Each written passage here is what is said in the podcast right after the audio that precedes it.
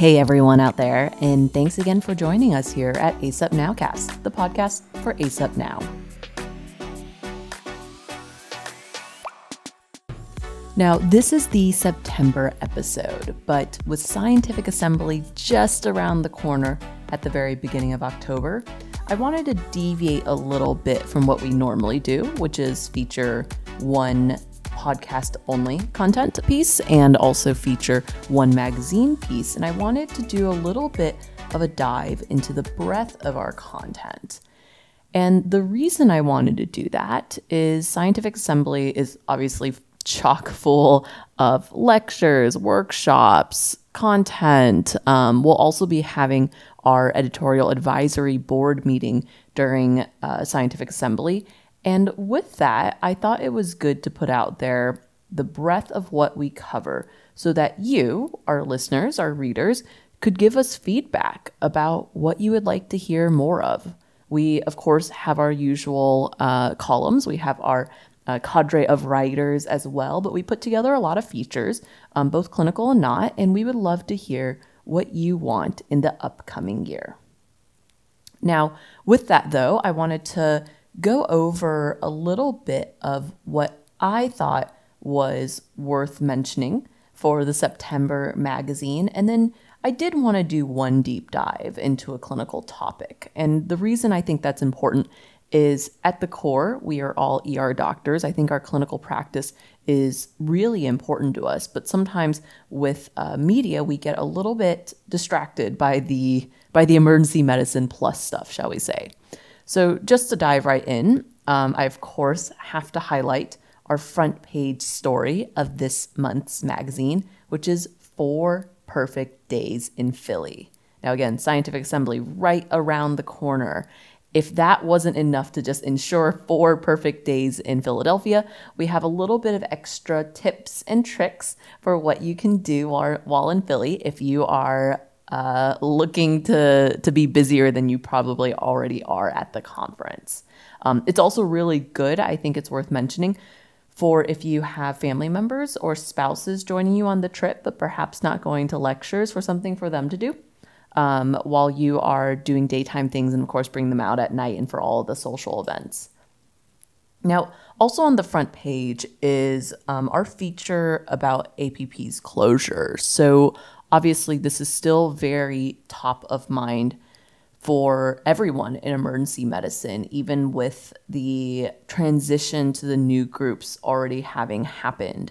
Um, this is also on the tails of our podcast last month with Ivy clinician doctor, Dr. Leon Adelman, where we chatted workforce and the changing of the tides that both Envision and APP's changes uh, reflected in the field. I think it's notable that APP has since filed for bankruptcy. Um, and I think, again, shows a lot about where the industry of emergency medicine is going.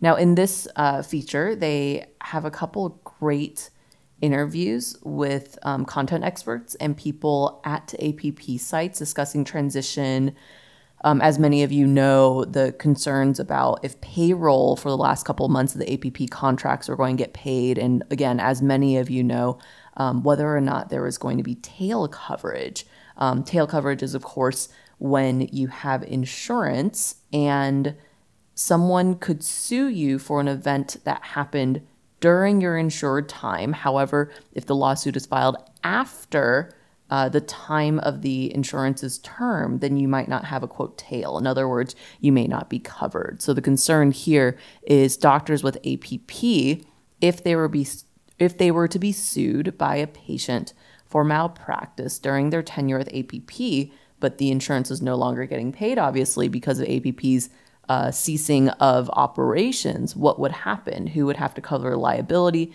Um, and if it's individual doctors, that tends to be massively expensive. Um, if it's individual groups, as they take over, we've already heard lots of stories of uh, various groups requiring uh, two years um, to be with them before that they'll guarantee a tail is covered and so on. So this piece goes into a lot of those details in discussion from a legal and economic and of course from the physician uh, perspective. On that note of workforce, I think we have a lot of it in this um, in this magazine, uh, ACEP just had its summit on the boarding crisis to come up with solutions for it actually in DC. So we should expect to see hopefully some content coming out of ACEP then of what they decided. That happened again just at the end of September with a small feature in the magazine this month. We also have a uh, favorite report, which is the Emergency Compensation Report with Barbara Katz in this month's magazine. And this is the compensation report of ER physicians by region. Um, in that, probably my favorite part of that is uh, the top states and cities for opportunity, which is based both on the availability of jobs as well as the salary um, or average compensation for those jobs. And the top states in the country currently are Texas, Tennessee, New York, California, and North Carolina. You can probably tell from my tone of voice that I was surprised by California, um, but yet the numbers are there. Now, the top cities for opportunity are a little reflective of the states, but it's San Antonio, Houston, Los Angeles, Pittsburgh, and Knoxville. Now, we know that the emergency medicine workforce and industry discussion right now is a little bit doom and gloom. So there's two features I thought were also worth highlighting about two ER doctors who are doing something a little different. We have a great creative careers with Dr. Joe Scott, who is actually heading cruise ship medicine for Carnival, which is yes, about as exciting as it sounds like. That's a great feature um, that has me, you know, if nothing else, uh, wanderlusting for sure in the seas. Um, we also have a great feature on Dr. Ben Mattingly, who actually just summited the seven highest peaks in the world, with Everest being his last. So not only are there some phenomenal photos, but I just love this because this is the ER classic, right? Like work hard, play hard, and the play usually involves adventure sports. So this is a great feature on Dr. Ben Mattingly's um, accomplishments. Now, to get into the clinical topic to highlight, um, we actually had a piece by Dr. Anton Helman that featured one of my favorite diagnoses in the ER and it's my favorite one because I've maybe diagnosed it a handful of times, but it's such a difficult one and it's one I just love to ask the residents about, and that is cerebral venous thrombosis. Now, Dr. Helman does an amazing review here because it is a zebra, but it's a zebra we see if you look for it. Um, and I mean, unfortunately, we probably don't look for it enough, so there's probably some of it being missed.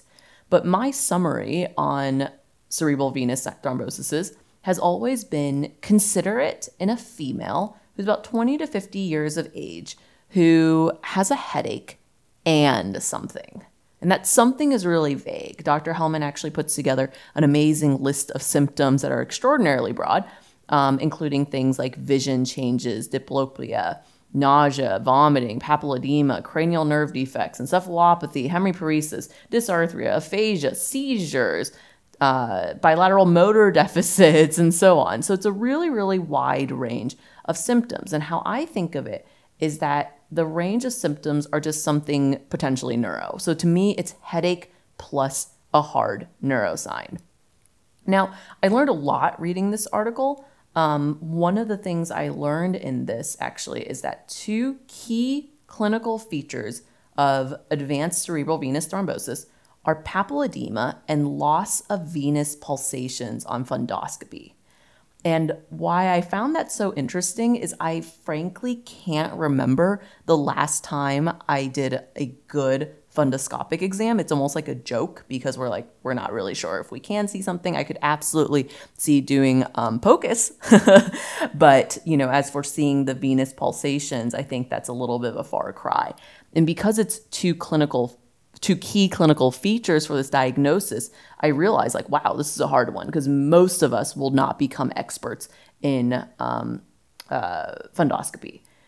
That being said, I did think that Dr. Helman does some really helpful um, pearls on what sort of headache can be a potential cerebral venous thrombosis. Um, unfortunately, the punchline is that there's no specificity. It's very, very, very broad. It can be diffuse, it can be progressive, it can be sudden, it can be unilateral, it could be like a migraine. Um, it can have everything from uh, from a thunderclap style headache to being something that's gradually over days to weeks with a median time to diagnosis from initial presentation and diagnosis being seven days on his uh, literature search. So, again, I think it emphasizes to us how hard this diagnosis of CVT is, other than what I mentioned before, kind of in broad strokes, younger females with headache and something. That being said, I think the meat of discussing cerebral venous thrombosis is to know your workup. Like, I think step one is to understand the potential presentation and understand that it exists and have an astute awareness of it. So you're looking for it. But once you have that, what do you do? What do you order? Um, I, I thought there was a great discussion about D dimers. Now, I think D dimers, we love them, we hate them, but boy, do we try to use them for a lot of things. So, D dimers have been proposed as a screening test for patients with low pretest probability, but the sensitivity is about 80 to 98%. So, it might change your pretest probability. It might make you suspect something more or less, but it's definitely not good enough to rule out or even rule in. And we know, of course, that D dimers are highly, highly, highly non-specific. So the punchline here was that the D dimer should be used for low pretest probability patients, and that if you're going to play the dimer game, just like in CTs, like if you're going to play the D dimer game, uh, you better be ready to CTPE. Same thing here. If you're going to play the D dimer game, know that you may be wanting to do a CT venogram. Now, in discussing the imaging, um, I mean, we order non con CT CTs of the head day in and day out. Um, that being said, a non con CT head has only a 41% to 73% sensitivity for the diagnosis of cerebral venous thrombosis. And your diagnos- diagnostic test of choice is actually CT venogram, which um, actually has MRI venogram being the gold standard. Now, I will be pretty honest, I have never, ever, ever ordered an MRI venogram. Um, and I think a lot of our EDs, it is an act of God to get an MRI at all. But the CT venogram is actually something that most of your department should be able to do. So I always keep this in mind that if I am really concerned about a cerebral venous thrombosis, that I go to the CT venogram. I don't rely on the non con CT head, knowing that it's probably not that likely that I'm going to see what I want to see. That being said, um, the non con CT head can see a couple things. Classically, that's the delta sign or the dense cord sign. So the delta sign is a hyperdensity in the superior sagittal sinus. It looks a little bit like a triangle back there. Back there. Um, or uh, in the straight sinus, which is the dense cord sign. But that's only seen about 30% of cases. And I'll be pretty honest, in every cerebral venous thrombosis case I've actually diagnosed, I have seen a delta sign. And then that led us to a CT venogram. And I'm sure someone in an inpatient probably did order the MRI venogram as the gold standard. That being said, um, cerebral venous thrombosis can result in hemorrhage, and hemorrhage is seen in about 30% of patients, which is obviously going to be seen on the non con CT. Um, one of the most classic places for hemorrhage is isolated bilateral frontal lobar or thalamic hemorrhages, which again should make you consider cerebral venous thrombosis on a non con CT. So, all that being said, I think index of suspicion based on a clinical presentation, maybe play the dimer game, but my honest truth is I probably will not. Um, and then know that your real imaging in the ED should be a CT venogram. Or you could get lucky on a CT non con. Now, once you diagnose a CVT, I think we actually kind of stop there a lot of times because it's so elusive and such a zebra. Um, I think the next question is what do you do? Now, cerebral venous thromboses are obviously clots. Um, the young females are at risk of them, have all the same clot risks of anyone else, like estrogen, birth control, etc. Um, but the treatment then makes sense. These patients should be started on low molecular weight heparin. Now, one of the issues, though, um, and this was actually something a little bit mind boggling to me, is that there is a percentage of CVT that presents as hemorrhage. So something is bleeding. Still, in those cases, we should still be giving heparin. Now, this is weird. There's a brain bleed, but we're still giving heparin.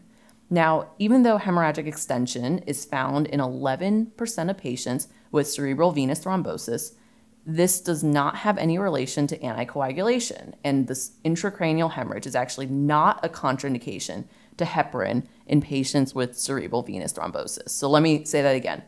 Even if you have a CT on a patient with a cerebral venous thrombosis that shows hemorrhage, do not withhold heparin. I know, counterintuitive. Dr. Helman has some great citations on that one because I promise you I looked them up as well. Um, but it's a good way to kind of bring us full circle on everything from presentation to diagnosis to management of cerebral venous thrombosis. So check it out in the ACEP Now magazine is also available online. Um, we have a few other articles from the archives a couple years ago about cerebral venous thrombosis. I think we do really love this diagnosis because it is a bit of a zebra and you know it's kind of fun and um, it presents as this headache, which tons of people have, and something else. So check it out in the magazine. Great clinical article for uh, for this month's magazine.